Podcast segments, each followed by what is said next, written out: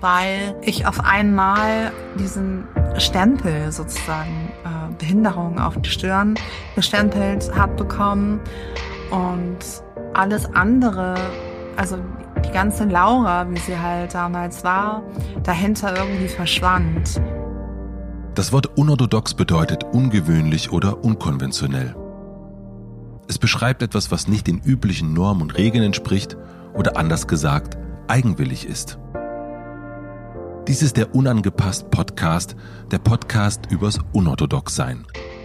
Inspiriert ist dieser Podcast von der Geschichte der jungen Esti aus der neuen Netflix Original Serie Unorthodox, die aus der Enge einer streng jüdisch-orthodoxen Gemeinschaft in New York ausbricht. Auf der Suche nach sich selbst lässt sie alles zurück und macht sich auf den Weg nach Berlin, um dort ihr wahres Ich zu entdecken. Dabei wird sie von der Vergangenheit eingeholt. In diesem Podcast treffe ich mich mit Menschen, die ebenfalls unangepasst, unmöglich, ungeniert, unaufhaltsam, undefinierbar, ungesehen, unnachgiebig, ja, unorthodox sind. Sie alle haben sich an einem Punkt ihres Lebens gefragt, wer sie wirklich sind und kommen nun dieser Person immer näher. Wir zeichnen diesen Weg nach, begleiten ihre Reise. Wir wollen wissen, was sie gewonnen, vielleicht auch verloren haben und zeigen, wer sie jetzt sind. Zu sehen gibt es Unorthodox, inspiriert vom gleichnamigen Bestsellerroman von Deborah Feldman, ab dem 26. März auf Netflix. Zu hören gibt es alle Podcast-Folgen ab jetzt. Mein Name ist Matze Hiescher Schön, dass du da bist. Wer bist du? Ist das jetzt die Anstiegsfrage? ja, das hat ja schon mal gut geklappt. oh nein. Okay, boah, ich habe jetzt mit allem gerechnet. Wer bist du? What? Um, oh mein Gott. Es erinnert mich gerade so sehr an die äh, Vorstellungsrunde in meinem Erasmus-Jahr. Ich habe ja in Holland studiert und habe mein Erasmus, also sprich ein Auslandsjahr in Berlin gemacht. Ja. Ähm, und ich kam dann hierhin an die Uni in Berlin und wir haben uns alles vorgestellt und ich habe natürlich erzählt, ja, ich studiere in Holland und das ist jetzt ja mein Erasmus-Jahr. Und danach meinte, nachdem ich fertig war, meinte mein äh, Prof, also Frau Gehlhaar, ihr Deutsch ist wirklich ausgezeichnet. Und ich habe das einfach nicht kommentiert, habe mich bedankt und ähm, seitdem äh, war ich an meiner Uni äh, die Niederländerin, die fließendes Deutsch, Deutsch konnte und wurde dafür ständig gelobt. Und äh, immer wenn ich sowas höre wie, ja, Laura, wer bist du? Dann äh, muss ich mich an diese Geschichte erinnern. Ähm, aber okay, ich bin ähm, bestimmt auch mehr als das. Ähm, ähm, mein Namen kennst du ja. Ich bin in Düsseldorf geboren und aufgewachsen. Ich bin äh, sozusagen ähm, die typische rheinische Frohnatur, ähm, die jetzt in Berlin lebt seit äh, zwölf Jahren. Da habe ich auch ein bisschen was von dieser Frohnatur äh, verloren aufgrund ähm, der nicht immer freundlichen Berlinerinnen. Und äh, gewinne es aber immer wieder sofort zurück, äh, wenn ich drüben bin. Oder ich stecke hier auch manchmal die Leute an, das kann auch sein. ich ähm, bin sehr, sehr rebellisch. Ähm, ganz komisch fällt mir das gerade als allererstes ein oder als zweites ein. Ähm, einfach aufgrund dessen, ähm, dass ich noch vor kurzem über meine Lebensgeschichte beziehungsweise über meine Kindheit äh, sehr viel geredet habe und äh, ich in meiner Pubertät einfach so unglaublich schwierig äh, für meine Eltern war äh, und für meine Lehrer und äh, ich glaube für alle Erwachsenen äh, damals. Und äh, ich ständig äh, gesagt bekam in diesem Gespräch, wie rebellisch äh, ich war. Und ja, das mag sein. Ähm, ich äh, bin das auch heute noch. Ähm, ich reagiere ganz, ganz viel ähm, aus, aus Trotz heraus. Ähm, jetzt im Alter immer weniger, weil es auch einfach sehr, sehr anstrengend ist, aus Trotz ähm, heraus zu reagieren oder auf etwas zu reagieren. Ja, deshalb finde ich das gerade als allererstes ein. Ähm, Danke für die schönste Vorstellung seit langem. Das hat, das, was für ein schöner Einstieg. Vielen Dank. Ich hätte dir noch ewig, ich, ich hätte noch ewig zuhören können und dann hätte ich dann nochmal gesagt, vielen herzlichen Dank ähm, für das Gespräch. Das wäre auch lustig gewesen. Aber Wenn du das Wort ungesehen hörst, was ist der erste Moment, der dir in deiner eigenen Biografie dazu einfällt? Also generell, äh, wenn ich das Wort höre, denke ich natürlich sofort, wirklich sofort an Menschen mit Behinderung. Also ich bin ja selbst mit meiner Behinderung groß geworden.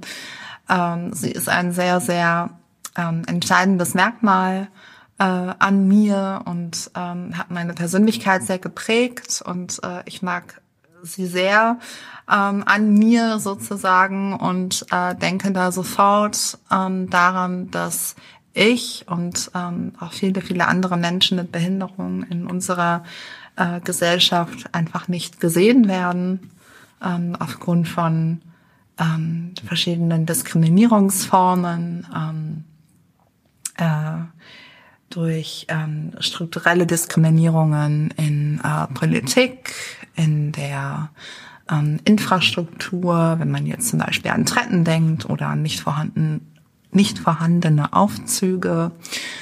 Ähm, wenn ich an äh, politische Diskriminierung denke, wie an Gesetze, die behinderten Menschen eben vorschreiben, äh, wie sie zu leben haben, beziehungsweise äh, wie sie nicht leben dürfen, äh, wie viel Geld sie besitzen dürfen und wie viel eben nicht.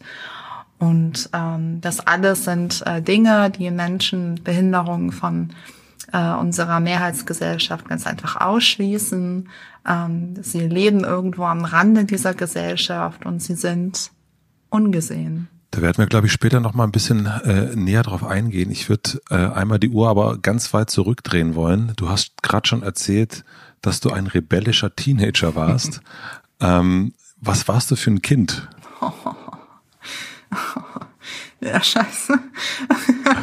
ich scheine, ähm, scheine ein, ein, ein sehr ja, sehr rebellisches Kind gewesen zu sein, äh, wenn man, ja, wenn man okay. meine Eltern äh, mal dazu befragt. Ähm, äh, ich selbst war ein sehr ähm, äh, fantasievolles Kind. Ich habe ähm, oder erinnere mich sehr, sehr gut daran, äh, wie ich wirklich mich äh, Stunden und, und Tage ähm, in irgendwelche äh, Fantasiewelten äh, versetzt habe, ähm, inspiriert durch Bücher, die ich gelesen oder vorgelesen hab, äh, bekommen habe, durch Filme, die ich gesehen habe.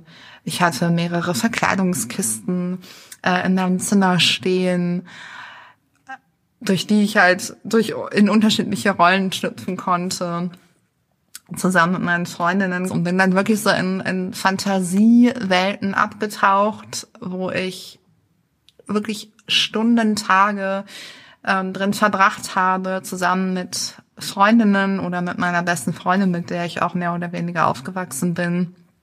Ähm, wir haben äh, Sindbad, den Seefahrer, von vorne bis hinten nachgespielt. Äh, ich hatte das ganz, ganz große Privileg, dass ich in einem sehr, sehr großen Haus aufgewachsen bin, mit einem riesengroßen Garten äh, und mhm. einem sehr, sehr großen Swimmingpool.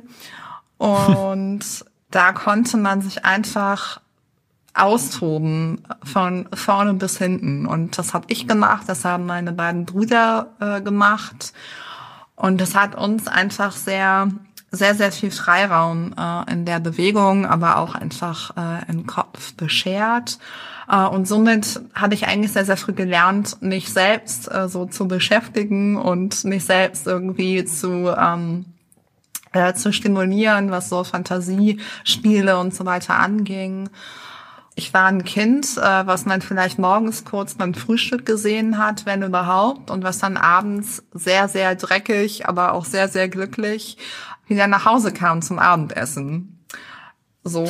Also auch aufgeschrammte Knie wahrscheinlich dann auch. So richtig. Also mein, ich habe heute noch Narben vom Skateboardfahren und äh, Rollschuhfahren äh, im Gesicht, an den Knien, an den Händen. Ja, die gehören äh, einfach heute zu mir.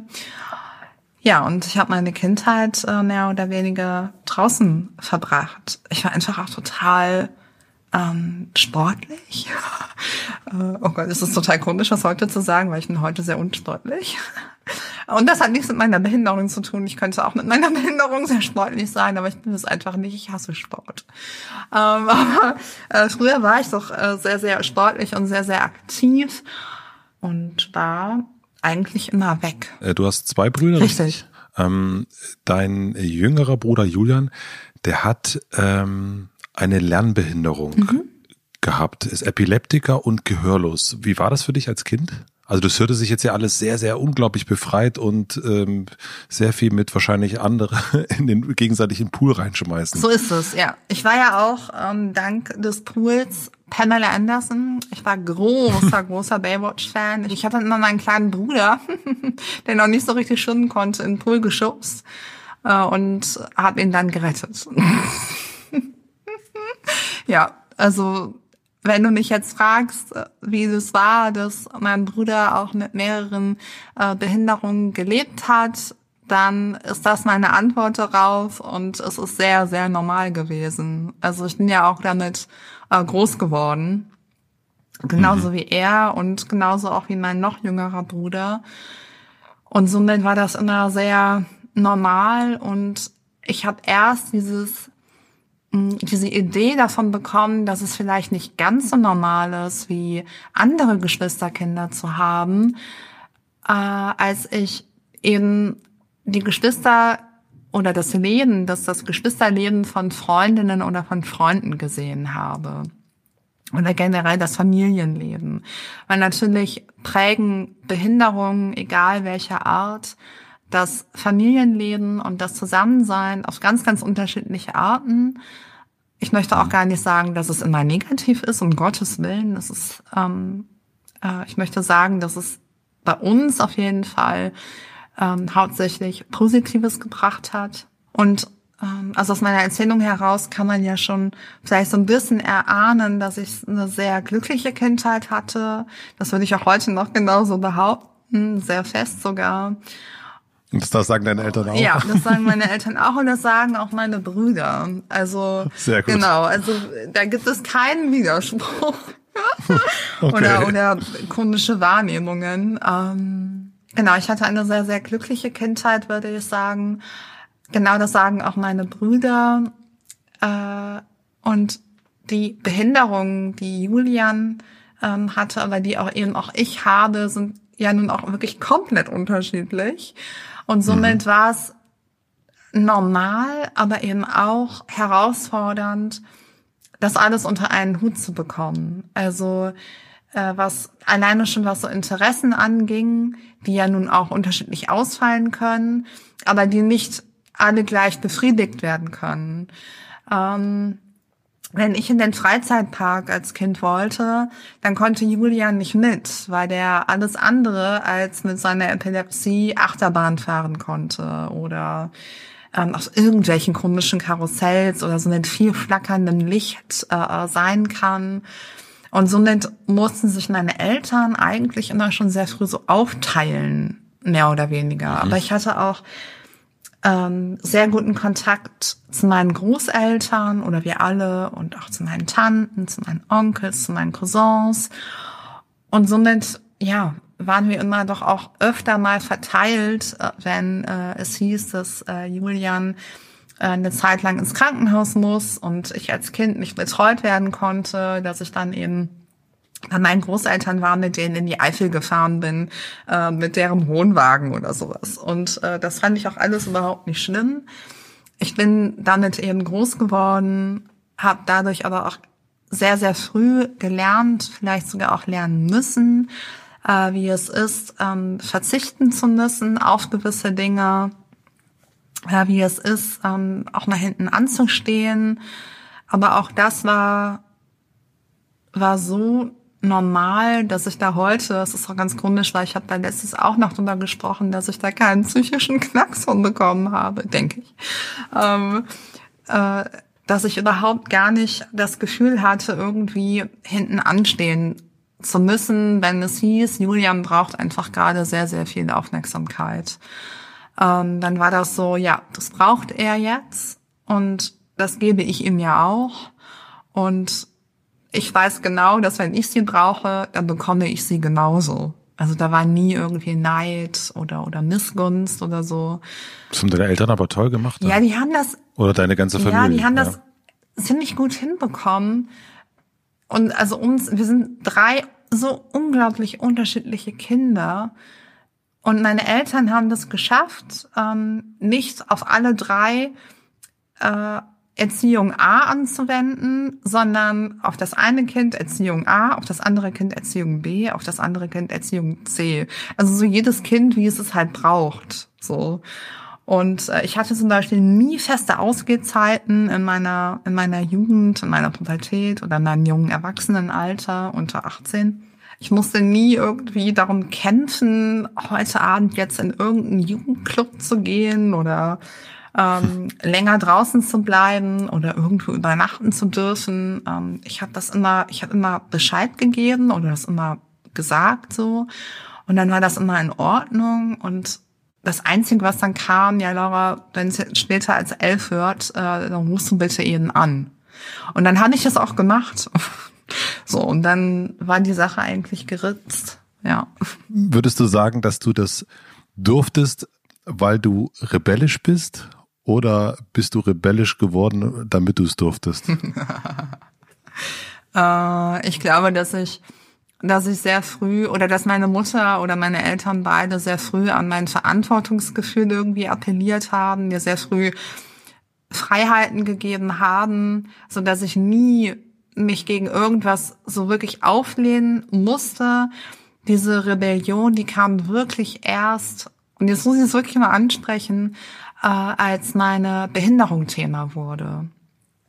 Mhm. Ähm, weil ich auf einmal ähm, diesen, diesen Stempel sozusagen, äh, Behinderung auf die Stirn gestempelt habe bekommen und alles andere, also die ganze Laura, wie sie halt damals war, dahinter irgendwie verschwand und die ganze Laura irgendwie so unsichtbar gemacht wurde äh, durch dieses Merkmal, was für alle auf einmal ganz, ganz schlimm und schrecklich und negativ war. Und ich hatte das überhaupt gar nicht verstanden, äh, was jetzt eigentlich los war und was das eigentlich alles sollte. Und das hat mich unglaublich wütend gemacht. Und auf einmal ähm, eine, ein Label bekommen zu haben, wo sich alle sehr dran dran aufziehen sozusagen und alle sehr daran festhalten und das immer in jeder Situation irgendwie aus der Tasche kramen äh, und mir vors Gesicht hielten. So, und ich wollte doch einfach nur, äh, keine Ahnung, mich, ja, mich weiterhin mit meinen Freundinnen treffen und ähm, also keinen Bock auf irgendwelche Arztbesuche, äh, schon gar nicht auf irgendwelche Untersuchungen, die irgendwie Wehtaten. Ähm, ja, das war dann war dann sehr sehr seltsam und darauf einmal in meiner Schule war dann auch irgendwas anders. Also ich bin ähm, und das so ein bisschen vielleicht verständlicher zu machen. Ähm, ich bin, bin mit einer Muskelerkrankung aufgewachsen und diese Muskelerkrankung, die wurde so wirklich sichtbar und ähm, und auch ja, hat sich bemerkbar gemacht, auch an mir selbst, äh, wo es mir aufgefallen ist. Da war ich so ungefähr 10, 11, 12. Woran hast du das gemerkt? Ich war einfach langsamer als andere. Ich habe das vor allem im äh, Sportunterricht gemerkt, dass ich einfach langsamer war in Rennen, ähm, schwächer war in, in, in Seil hochklimmen. Ähm, und an solchen Tätigkeiten einfach. Ähm, und irgendwann merkte ich dann auch, das war dann so in meiner Unterstufenzeit, äh, in der Schule, dass ich einfach unglaublich Schwierigkeiten dann irgendwann bekam, Treppen zu steigen. Das wurde, es wurde einfach immer, wow. immer schwieriger und, und anstrengender, ganz einfach. Ich habe dann irgendwann auch angefangen, ähm, auf Sachen zu verzichten. Nee, nee, das nicht, aber auf Sachen zu verzichten, wie Shoppingtouren oder äh, irgendwelche Ausflüge mit meinen Freundinnen, äh, weil ich einfach nicht wusste, ja, wie lange muss ich da laufen, äh, wie weit ist es, ähm, gibt es da Treppen, wenn wir runter zum Rhein gehen, ist da ein steilerer Berg äh, und so weiter und so fort. Und weil das für alle äh, sehr, sehr schlimm in Anführungsstrichen war, dass ich auf einmal diese Diagnose eben bekam, dass ich eine, eine bestimmte Art der Muskelerkrankung habe, ähm, habe ich mich dessen auch sehr geschämt äh, irgendwann. Weil man muss sich das so vorstellen, du bist ein normales Kind, du äh, bist sportlich, du lernst dich selber kennen, äh, du kennst dich auch in gewissen Situationen, du weißt, wie du handelst, wie du agierst, was dich äh, zum Lachen bringt, was dich zum Weinen bringt und so weiter und so fort. Und das alles verschwindet auf einmal ähm, hinter einer Sache, die ja eigentlich zu dir gehört, ähm, aber doch bitte nicht dich komplett irgendwie in den Schatten stellen sollte. Aber das wurde mir von außen genauso suggeriert. Und es war eben sehr, sehr, sehr, es musste ja irgendetwas Schlimmes sein, weil meine Eltern waren traurig.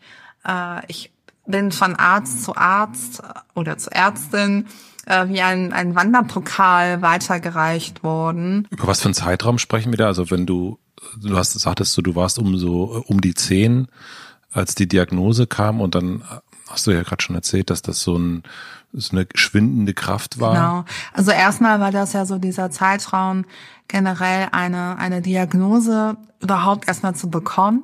Das sind schon viele, viele Arztbesuche. Und wenn man sie hat, mhm. dann gibt es nochmal sehr viele Arztbesuche, weil man ja dann erstmal denkt, oh mein Gott, wie heilen wir das? So. Und das war auch die Hoffnung? Genau, ja, ja, natürlich. Also ich, ich hm. kann das, früher hat es mich sehr wütend gemacht. Ich kann das heute sehr, sehr gut verstehen. Ich bin, ich habe keine Kinder, aber ich kann das in etwa nachvollziehen, dass, dass man als Eltern alles, wirklich alles, alles, alles dafür tun möchte, dass es seinem eigenen Kind gut geht. So. Aber dieses Gutgehen lässt sich auch ganz frei definieren. Und wenn es aber von der Gesellschaft so vorgegeben ist, dass, dass du nur wenn du gesund, agil oder eben nicht behindert äh, bist, dann geht es dir auch gut. Ähm, wenn das als solches definiert wird, ja, dann sucht man natürlich nach Heilung, ja, und äh, dass man aber auch diese Definition von ja, es geht mir gut, auch in vielen, vielen anderen Dingen finden kann, das vergesst, vergisst man dann sehr, sehr schnell. Und ich hätte mir, wenn ich heute zurückblicke, vielleicht viel mehr gewünscht, dass man sich auf die guten Dinge äh, konzentriert und nicht einfach bitte, bitte so weiter sein lässt, äh, wie ich jetzt all die Jahre war. Und äh, und, und mich nicht mehr von irgendwelchen fremden Menschen, meistens auch noch Männern, ähm, äh, halb nackt oder auch nackt anfassen lassen muss. So, da finde ich mein Glück nicht. Und äh, mein Glück, das finde ich weiterhin dann Skateboard fahren äh, und äh, Freundinnen treffen als Kind äh, und verkleiden etc. Was war das für ein Zeitraum von von Diagnose bis ähm, bis dann am Ende Rollstuhl? Ähm, mein Rollstuhl, den habe ich bekommen, da war ich 22. Also ich habe mich ähm, damals wirklich, das hört sich jetzt total lustig an, aber ich habe mich wirklich ganz bewusst dazu entschieden, mich hinzusetzen.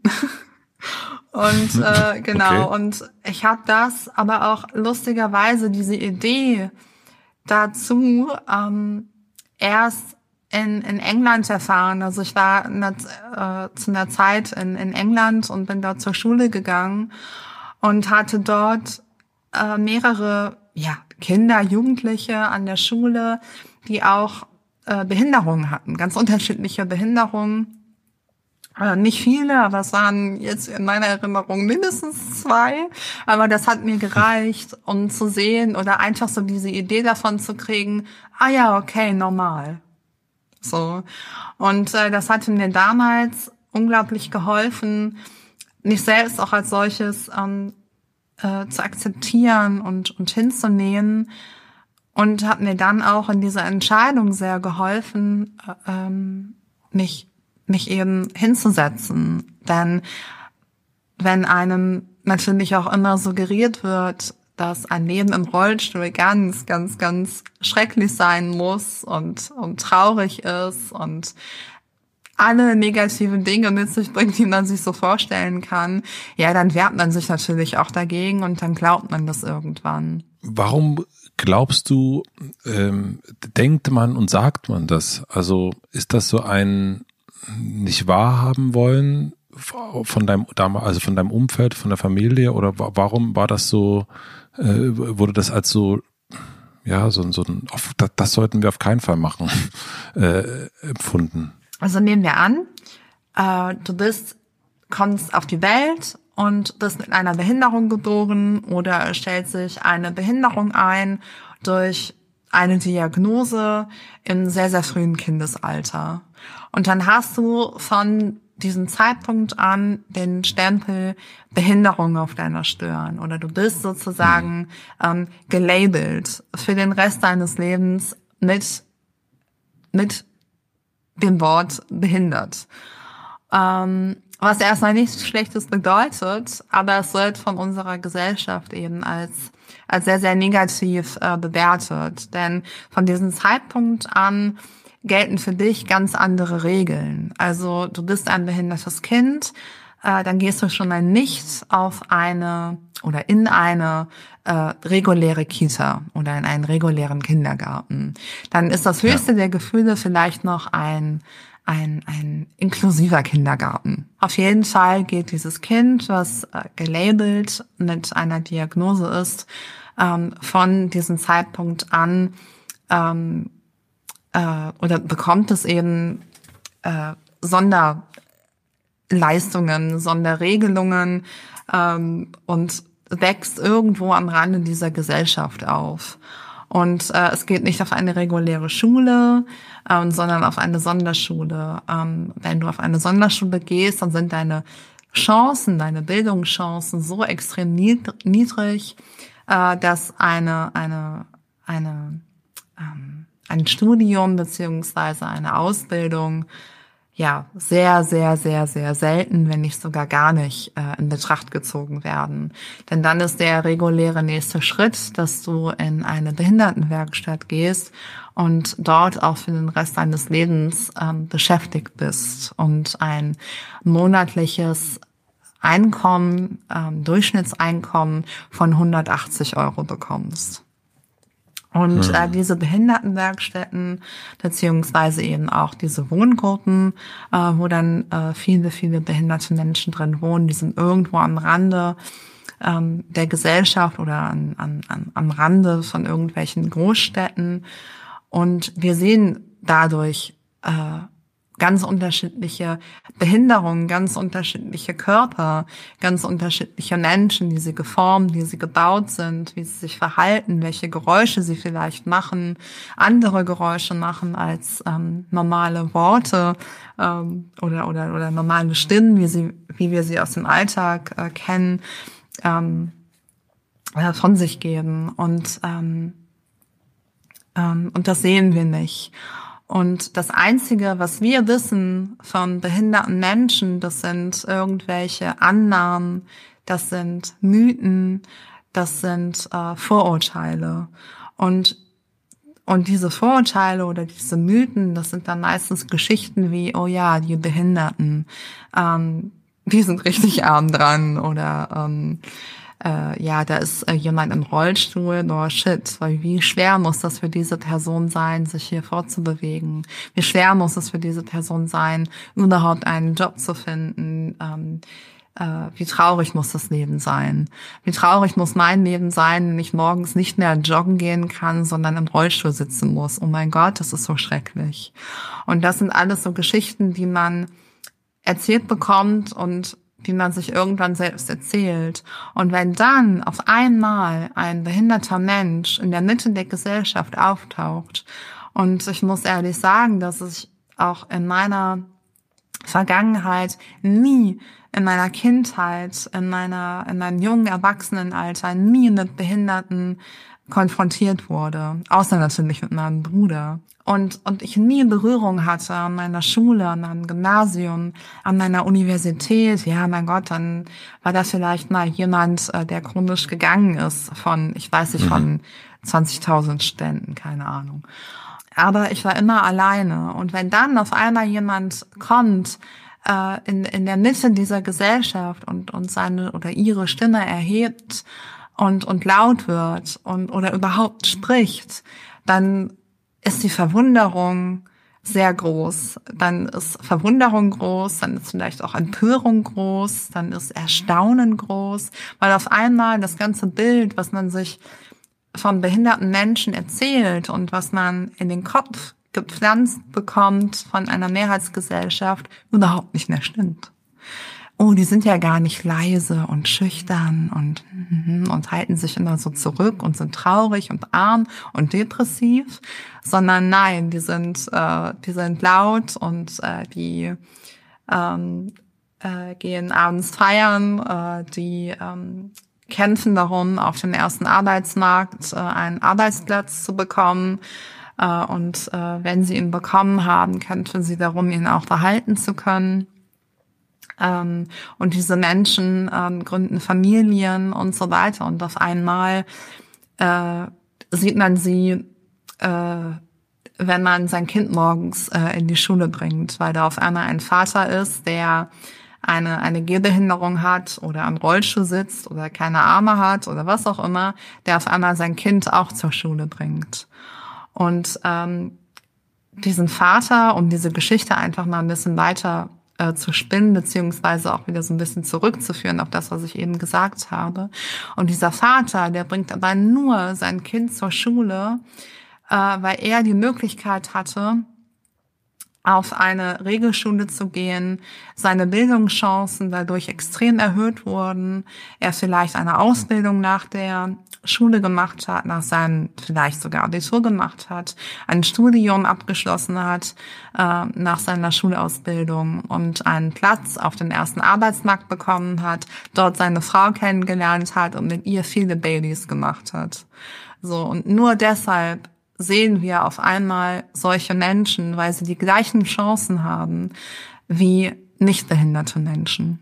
Ja, es ist, ähm, es äh, äh, fällt schwer, da was äh, zu, zu sagen gerade für mich, aber ich, weil ich bin noch dabei, etwas verstehen zu wollen. Mhm.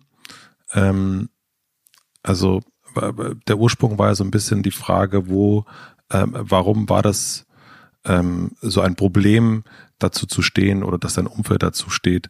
Was ich mich gerade gefragt habe, wo hast du am meisten zu spüren bekommen, dass man dir plötzlich nicht mehr so viel zutraut und dass das eben schwierig ist, ähm, äh, dass, dass dieses Bild von ein Mensch mit Behinderung so stark ist. Äh, in welchen, also ich nehme an, deiner Familie eigentlich nicht, weil sie kennen doch eigentlich das ähm, Leben mit einem Menschen mit Behinderung also welches Umfeld meinst du da? Wenn du immer gesagt bekommst, beziehungsweise zu spüren bekommst, dass dein Körper, mit dem du äh, eins, eins bist, und ich bin mit meinem oder war mit meinem Körper schon sehr, sehr früh eins. Ich fand mich immer äh, gut, ich war immer sehr zufrieden mit mir.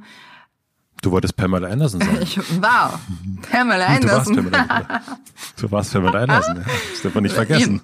Das darf man nie vergessen. Und auf einmal wurde dieses Bild, was ich mir aufgebaut habe, ähm, in Frage gestellt.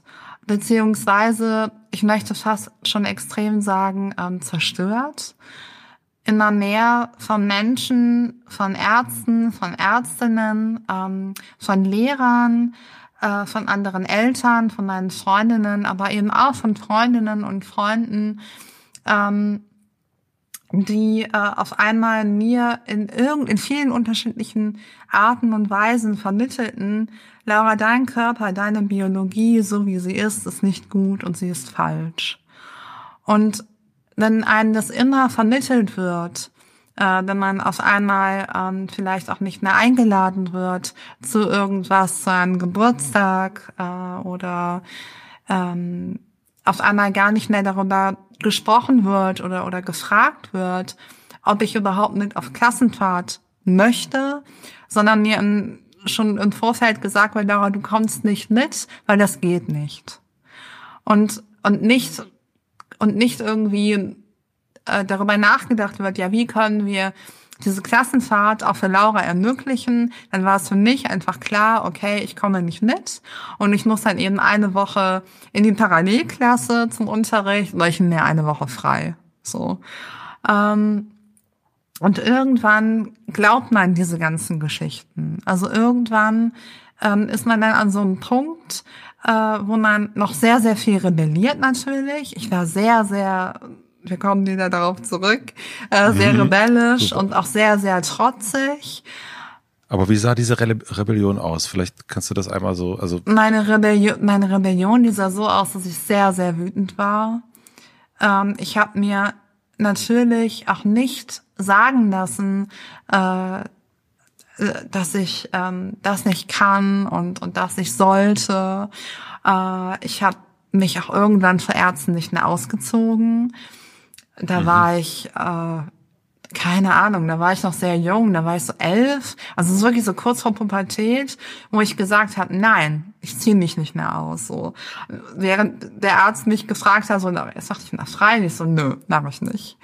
Und äh, und ich dann noch einfach rausgegangen bin, so so, Mama, komm, wir gehen, so und äh, ähm, ja, ich auf, auf, auf solche Menschen irgendwann auch nicht mehr versucht habe zu hören, auch wenn das für ein Kind so unglaublich schwierig ist. Und auch was Lehrer mir vermittelten oder viele Lehrer leider mir vermittelten war, äh, dass ich dass ich es äh, zu nichts bringen werde so und äh, dass es einfach total egal ist, äh, welche Note ich bekomme, äh, weil bei Laura ist es ja sowieso egal. So, und äh, das wurde mir sehr oft gesagt, gezeigt und vermittelt. Und irgendwann wird man einfach sehr, sehr, sehr wütend. Da staut sich sehr viel Wut an und dann irgendwann entwirrt man die auch. Und äh, ja, somit habe ich Unterricht geschwänzt. Ich habe Lehrerinnen äh, beleidigt. Ähm, ich glaube, ich war die Schülerin, zumindest äh, äh, in meiner in meiner Mittelstufenzeit, die am, am häufigsten beim Direktor saß. Ähm, und äh, ja, und, und habe mich da immer sehr, sehr aufgelehnt, weil ich konnte damals natürlich auch noch gar nicht in Worte fassen, was mir gerade passiert. Also dass ich eigentlich gerade hier täglich Diskriminierung erfahre in vielen, vielen unterschiedlichen Arten, das konnte ich damals gar nicht aussprechen. Ähm, und das hat mir auch niemand beigebracht, ähm, jemand als neutrale Person oder, oder auch meine Eltern nicht. Ähm, und das, was es dann bei mir ausgelöst hat, weil ich es einfach nicht ausdrücken konnte, war extreme Wut, ähm, Aggression.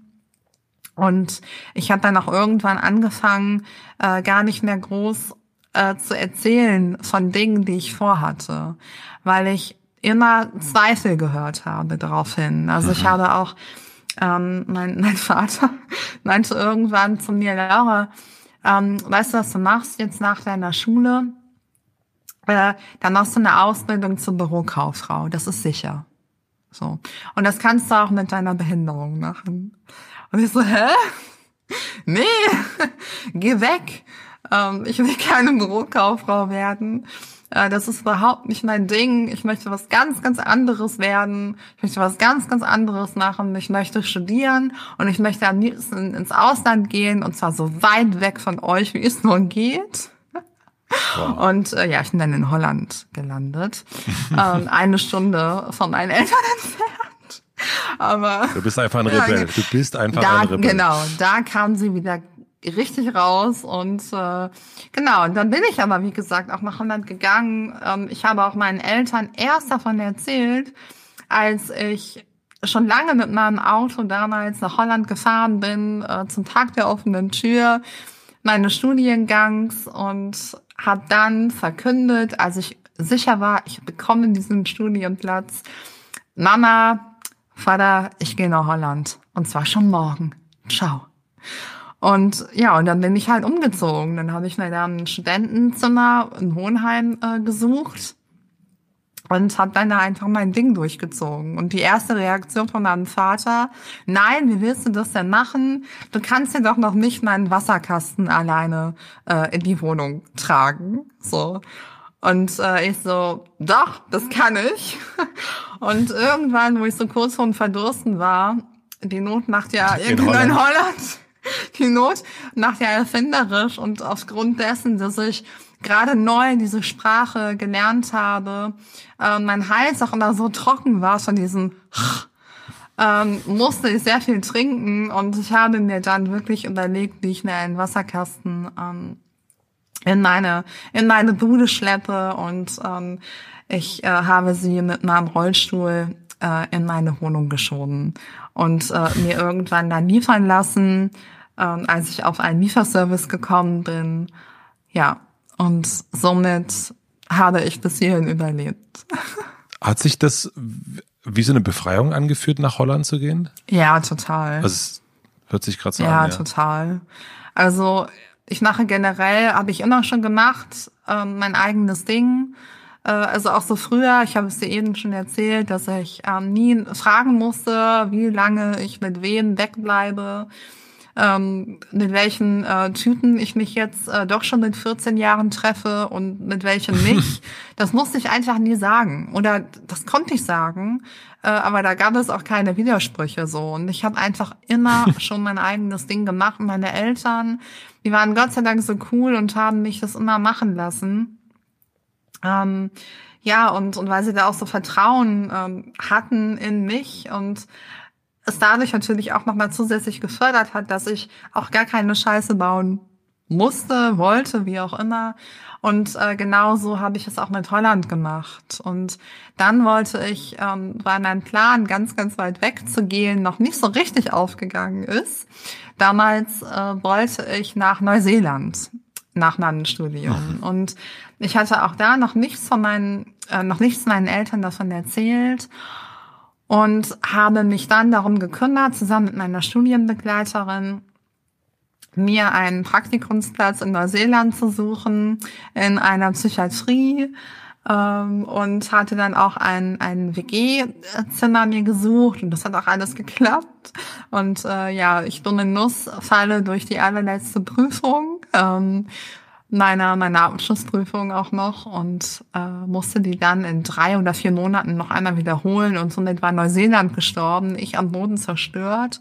Und mein damaliger Freund aus Berlin, der mit seiner äh, Band die sehr, sehr bekannt ist, damals in Holland äh, aufgetreten ist für ein Konzert und ich in der ersten Reihe damals ähm, fast oben ohne getanzt habe ähm, mit dem ich dann da zusammengekommen bin, so mehr oder weniger, der aber dann hier in Berlin lebte, hat mir dann gesagt, na ja, dann komm doch einfach nach Berlin.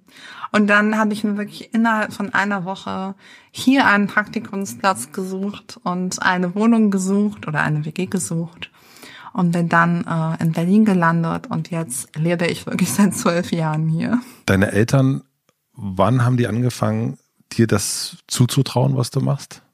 Woran hast du, was war es? Gibt es vielleicht einen Moment, wo du gemerkt hast, oh jetzt, ja, wir haben gerade gehört, den Wasserkasten, das hat, das hat dir dein Vater nicht zugetraut. Aber welchen Moment haben sie gezeigt, okay, ja, ich, äh, das, das wird funktionieren? Ähm, immer schon.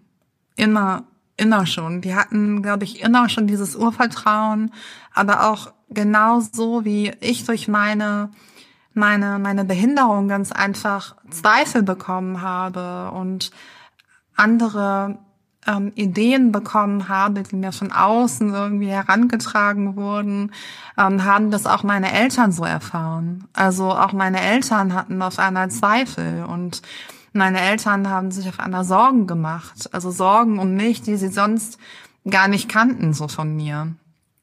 Und deshalb äh, fand ich das auch eigentlich ziemlich normal. Also, dass dann auch solche Sprüche kamen und, und solche Zweifel auch geäußert wurden. Also meine Eltern sind ja auch nur Menschen. Das habe ich auch Gott sei Dank schon sehr, sehr früh irgendwie so verstanden und äh, hat denen das auch nicht so richtig übel genommen. Also dann ja, dann guckt, wie ich das mache und dann mache ich das und dann habt ihr auch wieder was gelernt. Ich habe so ein bisschen das Gefühl von dem, was du erzählst, aber also wenn ich falsch liege, äh, sag mir das unbedingt. Mhm. Ähm, also ja, ich, warum sage ich das? Ich weiß, dass du es sagen wirst. ähm, ich habe so das Gefühl, dass die Behinderung an sich dich gar nicht so sehr behindert, wie die Menschen, äh, die über die Behinderung urteilen und und, ähm, und, und, und, und glauben zu wissen, wie es jetzt ist. Ja, das finde ich jetzt sehr, sehr gut, dass ich dir genau dieses Gefühl vermittelt habe. ähm, ja, es ist also tatsächlich. Also es ist einfach so, wie es ist, wie du gesagt hast. Also ähm, ich sage auch immer ganz gerne, mh, mm, also dieses ganz typische oder auch sehr, sehr bekannte, auch schon in der nicht behinderten Welt, dieses bekannte oder diese, diese bekannte Aussage von, ähm, ich bin behindert oder ich werde behindert, spielt eine ganz, mhm. ganz, ganz große Rolle. Und das hat mir oder das, diese, diesen Unterschied zu verstehen, das hat mir unglaublich in meiner Selbstakzeptanz geholfen. Also dieses, ähm, ja, ich bin behindert. Wenn ich das sage und wenn ich danach lebe, dann bleibt die Behinderung und all die Konsequenzen, die sie nach sich zieht, erstmal bei mir und nur bei mir. Dann ist sie mein individuelles Problem. Und ich bin halt nicht richtig. Ähm, und deshalb erlebe ich in meinem Alltag viele, viele ähm, Diskriminierungen. Und zu verstehen, dass ich gar nicht behindert bin, oder es vielleicht auch bin, aber ähm, mhm. äh, viel mehr behindert werde von einer Gesellschaft, von einer Politik, die ähm, die Vorurteile ähm, hat behinderten Menschen gegenüber, die ähm, die ganze Welt ganz einfach nicht so angelegt hat, äh, gebaut hat, strukturiert hat, dass sie Menschen wie mich eben auch inkludieren kann, ähm, das hat mir unglaublich viel äh, gegeben in meiner, in meinem Selbstbewusstsein, ähm, zu verstehen, okay, ich bin richtig, meine Biologie ist total in Ordnung, so wie sie ist. Und wenn ich irgendwo nicht hinkomme, wenn meine Chancen nicht gleich sind, ähm, wenn ich mich nicht auch dazu entscheiden kann, an eine Universität zu gehen, um dort zu studieren. Ich wollte ja eigentlich immer Schauspielerin werden ähm, und, und an eine Schauspielschule gehen. Und es gibt einfach keine barrierefreie Scha Schauspielschule in Deutschland. Und ähm, ähm, und das hat aber nichts mit mir zu tun, dass ich keine Schauspielerin oder ausgebildete Schauspielerin bin heute. Das hat damit zu tun, ähm, dass es keine barrierefreien Ausbildung, Ausbildungen gibt zur Schauspielerin oder zu, zum äh, Schauspieler. Und, ähm, und dann versteht man auf einmal, okay, ähm, du bist okay so, aber du kannst etwas ändern, indem du äh, Fragen stellst, indem du ähm, Strukturen ganz, ähm, ganz stark hinterfragst und, und, und eben da richtig reinbohrst, äh, um zu ergründen, ja, warum, warum gibt es denn keine barrierefreie Schauspielschule in Deutschland? Und wo ist das Gesetz dafür, das vorschreibt, ähm, alle Schauspielschulen in Deutschland oder generell Ausbildungsplätze in Deutschland müssen barrierefrei gestaltet sein oder ausgelegt sein? Wo ist das Gesetz dafür? Oh, es gibt kein Gesetz dafür. Ja, warum denn nicht? Und was muss dafür getan werden, dass es so ein Gesetz äh, gibt? Und äh, das ist das ist so mehr oder weniger meine Arbeit heute. Ja. ja. Ich muss eine Sache noch mal fragen, so zu diesem, diesem, dem, Ursprung. Ähm, also du, du, du hilfst mir gerade ganz doll, das alles so wirklich zu verstehen. Also äh, vielen Dank schon mal. Also es ist, ähm, was ich nämlich noch nicht, äh, auch noch nicht verstanden habe, das richtet sich von dem, was du sagst, alles, ähm, nicht alles, also vieles gegen das, wie du wahrgenommen worden bist und auch noch wahrgenommen wirst. Ich frage mich, wie ist es für dich gewesen? Also da ist ein Mädchen, die ist Pamela Anderson eigentlich, die springt die ganze Zeit in den Pool, die rennt rum, hat aufgeschürfte Knie und dann bekommt sie die Diagnose. Und ich habe so von dem, was du erzählst, habe ich das Gefühl, dass du das super schnell akzeptiert hast für dich, aber eher die Welt da draußen hat das nicht akzeptiert. Ähm, ist das ein richtiges Bild, was ich da habe, oder ähm, habe ich ähm, oder ist das nicht richtig? Wenn du, ähm, wenn du und das war ich als Kind sehr, sehr zufrieden mit mir selbst und ähm, ähm, ich fand mich total in Ordnung. Ähm, ich fand meinen Körper toll. Ich war sehr, sehr sportlich. Und äh, wenn ich dann ähm, natürlich auch gemerkt habe, hey, mein Körper, der verändert sich. Ja, und das einmal ist er nicht mehr stark genug dafür, um im Sportunterricht genau die gleichen Leistungen zu bringen, äh, wie es andere tun.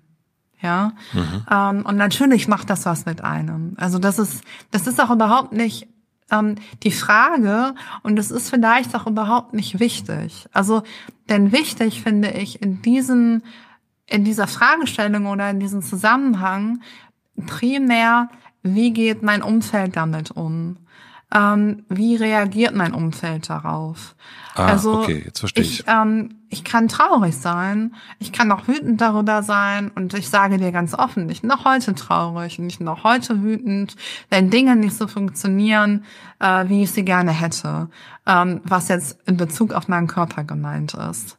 Aber dann ähm, wünsche ich mir ganz einfach, und ich bleibe jetzt bei dem Beispiel Sportunterricht in der Schule, dann wünsche ich mir ganz einfach, ähm, und auch für all die Kinder, die das heute auch noch so, ähm, so erleben vielleicht, ähm, du hast ein Kind als Sportlehrerin und Sportunterricht, was auf einmal nicht mehr die gleichen Leistungen erbringen kann wie alle anderen Kinder.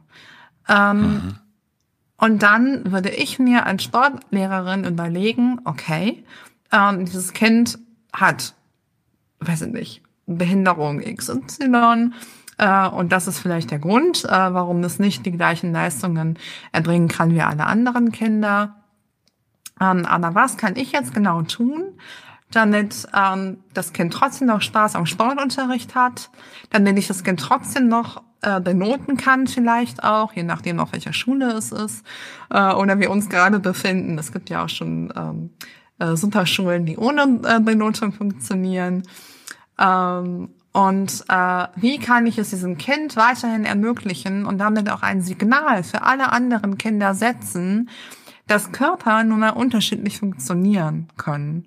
Und ähm, dass das total in Ordnung ist und dass es dann die Verantwortung auch ist, von außen darauf einzugehen. Und äh, ich mir vielleicht Dinge überlege, äh, was es diesem Kind mh, hm, einfacher, angenehmer, ähm, schöner machen kann im Sportunterricht. Hey Laura, ich weiß, du schaffst es nicht, bis ganz oben, bis unter die Decke äh, äh, am, am Seil dich hochzuhangeln. Für dich gilt nur zur Hälfte oder nur ein Drittel whatever. Mhm. Oder mach so viel, wie es geht. Ja. Und dann hast du ähm, genau das gemacht, was hier äh, deine, deine Sportkollegen und Kolleginnen auch gemacht haben. Ähm, und dann kriegst du genauso die Eins wie alle anderen im Sportunterricht auch. Ähm, und dann würde ich das als Sportlehrerin heute tun und würde nicht hingehen ähm, und zum Direktor gehen oder meine Eltern äh, kontakt oder die Eltern des Kindes kontaktieren und sagen, hm, ihr Kind, das kann nicht mehr die gleichen Leistungen mehr bringen, es wird jetzt vom Sportunterricht befreit. Und das sind so Dinge, ähm, die es mir unglaublich angenehmer und viel, viel einfacher gemacht hätten, die Situation mit meinem Körper, die alles andere als leicht war, ähm, so anzunehmen, zu akzeptieren.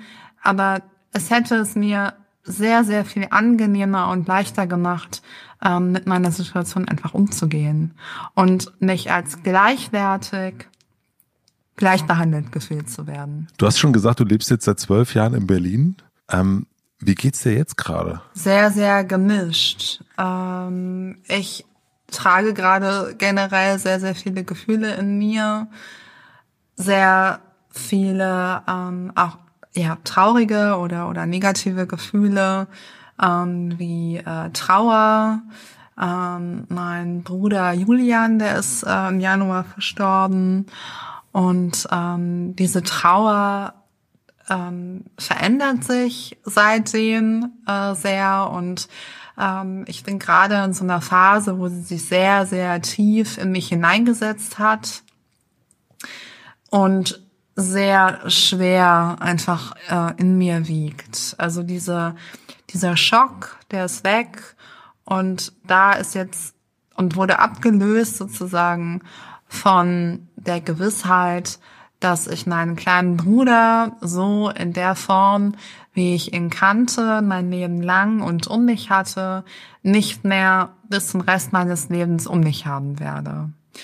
Und hm. das ist so eine ähm, so eine Erkenntnis, die sehr, sehr schwer ähm, in mir wiegt äh, und in mir liegt und mich sehr belastet. Also heute Morgen zum Beispiel habe ich das erste Mal seit, boah, ich glaube jetzt so einer Woche, zehn Tage oder so, mal wieder so richtig geweint. Also wirklich so richtig geweint.